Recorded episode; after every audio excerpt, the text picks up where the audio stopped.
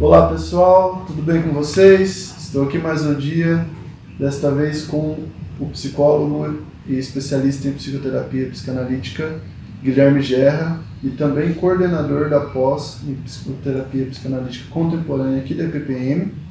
E hoje, é, seguindo o nosso quadro né, sobre psicanálise hoje, vamos ouvir um pouco dele, da opinião dele, é, o que é a psicanálise hoje né, para ele. Guilherme, pensando nisso, né, é, o que você vê de mudança, o que você achou necessário, como que você enxerga esse caminho que a psicanálise vem tomando desde quando ela nasceu até como ela está hoje, né? Eu acho que eu vejo vários pontos importantes nessa, nessa discussão.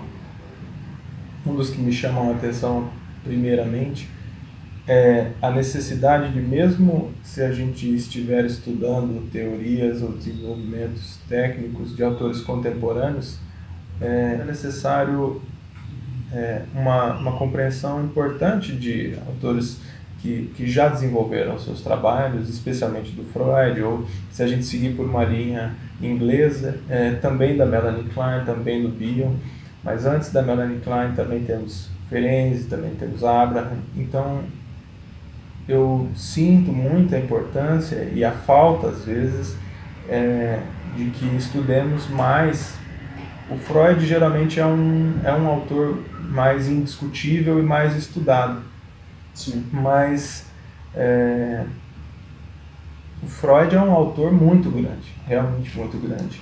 Então o estudo da obra de Freud é algo que me parece que quanto mais a gente estuda ele sensivelmente, mais a gente vê o quanto ele nos ajuda a pensar e também a compreender é, esses desenvolvimentos contemporâneos que vêm sendo feitos. Então, a primeira parte, para mim, do que é a psicanálise hoje é a não negligência da psicanálise que nos levou até hoje. Né? Porque senão a gente corre um risco muito grande de fazer algo muito fragilizado. Né? É, especialmente dentro da, da teoria freudiana, dos aportes que ele desenvolveu, elas sustentam muito o nosso pensamento, a nossa prática hoje.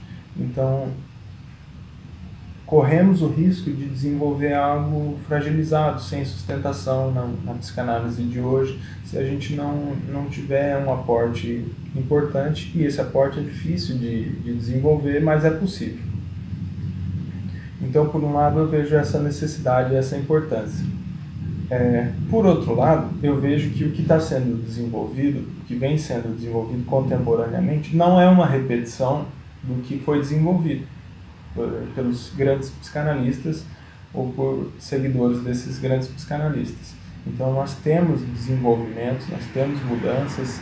É, o André Green é um, é um autor que é muito simbólico porque a gente pensa em, em psicanálise contemporânea para as mudanças metapsicológicas que ele propôs ou técnicas, ou mesmo outros autores ali depois da depois da Melanie Klein então, o que, o que é feito não é uma repetição do que foi feito. Né? É uma, tem como base, mas entendo como uma expansão, entendo como um desenvolvimento. Então, é, o que a gente está dividindo, isolando como contemporâneo e tradicional são duas partes. Não duas partes isoladas, mas são coisas diferentes a se estudar e a se entender e se pesquisar. Então é esse é um, é um segundo ponto que eu vejo. A necessidade de se compreender desenvolvimentos teóricos contemporâneos, porque eles são diferentes. Então, eles visam dar conta de fenômenos diferentes. Uhum. O que nos leva a esse outro ponto, que é ao que me parece, ao que vem sendo discutido muito em psicanálise, é que os fenômenos que aparecem na clínica, é, eles estão se mostrando contemporâneos também. Eles não estão se mostrando repetições daquilo que foi, foi vivenciado. Essa é uma discussão importante de se isso é realmente mudanças, se há realmente mudanças ou se há uma incompreensão daquilo que, que era, foi proposto pelo Freud ou por outros autores. É, mas acho inegável que os fenômenos clínicos que estão se apresentando eles são complexos. Os, os, pacientes que estão se apresentando na, na clínica é, é muito comum a gente entrar em contato com pessoas que antes seriam considerados pacientes graves. E hoje a gente tem que desenvolver até um aporte teórico para pensar, mas será que são pacientes graves mesmo? Porque aparecem com muita frequência. Então, o que a gente está chamando de grave? Né? Então, é, acho que é inegável a gente pensar que nessa psicanálise contemporânea ou na contemporaneidade, o que está aparecendo na clínica é muito complexo. Então, é, não há fenômeno simples dentro da psicanálise. O que não quer dizer que todo fenômeno é arriscado, por exemplo, ou que todo paciente está no momento grave. São conceitos importantes para a gente pensar, até para intervir de uma maneira mais é, segura ou não. São termos difíceis de se discutir em psicanálise: segurança, proteção, risco, gravidade mas é, são cada vez mais importantes porque a gente vê, por exemplo, a clínica de pacientes com ideação suicida é cada vez mais frequente. Essa é uma, é uma questão muito frequente na, na contemporaneidade. Então a gente chega a um ponto, a clínica com pacientes borderline também é uma clínica muito, cada vez mais frequente e quanto mais, me parece que quanto mais é estudado esse tema, mais é pensado o paciente borderline não como uma psicopatologia específica, mas como uma forma de organização é, psíquica mesmo. São discussões abertas uhum. na contemporaneidade, mas são discussões importantes. São pacientes, são tipos de pacientes ou recortes que é possível de ser feito que são possíveis de, ser, serem feitos para que a gente possa minimamente compreender e mais do que isso, para que a gente possa conversar é, dentro da literatura científica com outros autores e para que outros autores entendam o que as pessoas, é, os diversos profissionais estão fazendo. Então, esses recortes é, diagnósticos são difíceis, mas eles promovem é, conversas entre os autores para que possivelmente e provavelmente a gente consiga ajudar mais. Né? Esse é um, essa é uma característica que acho que sustenta a psicanálise e não necessita de divisão entre tradicional, o contemporâneo ou atual. A, a, a possibilidade, a intenção de ajudar, sem deixar que aquela intenção é, interfira na, na, na relação analítica mas é algo que move também o, o, analista ou o psicoterapeuta a ideia de que há uma questão que a gente é, gostaria de poder intervir para que ela minimamente melhorasse ou minimamente não continuasse é, tornando-se cada vez mais negativa, então para que houvesse alguma construção ou uma possibilidade de organização. Para fazer isso, hoje em dia, atualmente, o que vem sendo percebido é que estamos lidando com, com pacientes com uma organização narcísica muito mais forte do que que a gente vê discutido na literatura tradicional. Isso é um reflexo da contemporaneidade mesmo. Né? Por vários reflexos. Uhum. Que acho um estudo muito importante, mas muito amplo, de por que é, as pessoas que estão aparecendo nos consultórios, o que eu tenho ouvido, lido, ouvido de colegas e visto, é, por que há uma organização ou há aspectos narcísicos fortes, talvez mais fortes do que outros aspectos. Né? Essa é uma, é uma questão difícil de resumir mas mesmo sem necessariamente afirmar o que causa isso, é, é possível perceber que isso acontece e que isso parece convocar o analista ou o psicoterapeuta é, a sair de uma postura, de uma posição de segurança. Então, um lugar que foi seguro para o analista e para o terapeuta de ser neutro, de ser neutro, de ser especular, ou seja, de ficar de uma maneira às vezes quase rígida, mas em silêncio, esperando o momento de interpretar, que é uma clínica da psicanálise, é uma clínica é, que tem suas razões para existir, teve e tem suas razões para existir, e trabalha com a parte do simbólico, a parte da representação, mas quando a gente lida com pacientes com aspectos narcísicos mais fortalecidos, é uma clínica que começa a sofrer é, balanços, no mínimo. Porque é, a neutralidade frente a algum, alguns quadros, ela é vista como um enrijecimento, como uma dureza. Então, como uma questão autoritária do analista ou do terapeuta. Então, é, essa postura, essa conduta e essa ética que funcionam em certos quadros ou em certas dinâmicas, elas podem atrapalhar outras.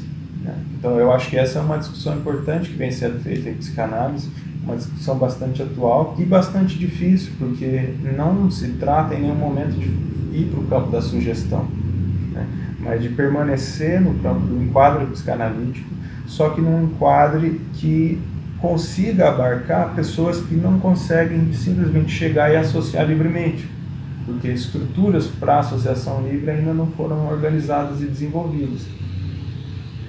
E frente a isso, muitos psicanalistas olham e falam, então, o que, que a gente consegue pensar para ajudar que chegue nesse ponto? Porque a gente vê que é, não, não foi desenvolvida essas capacidades de simbolização, de representação, por exemplo, pelo menos majoritariamente.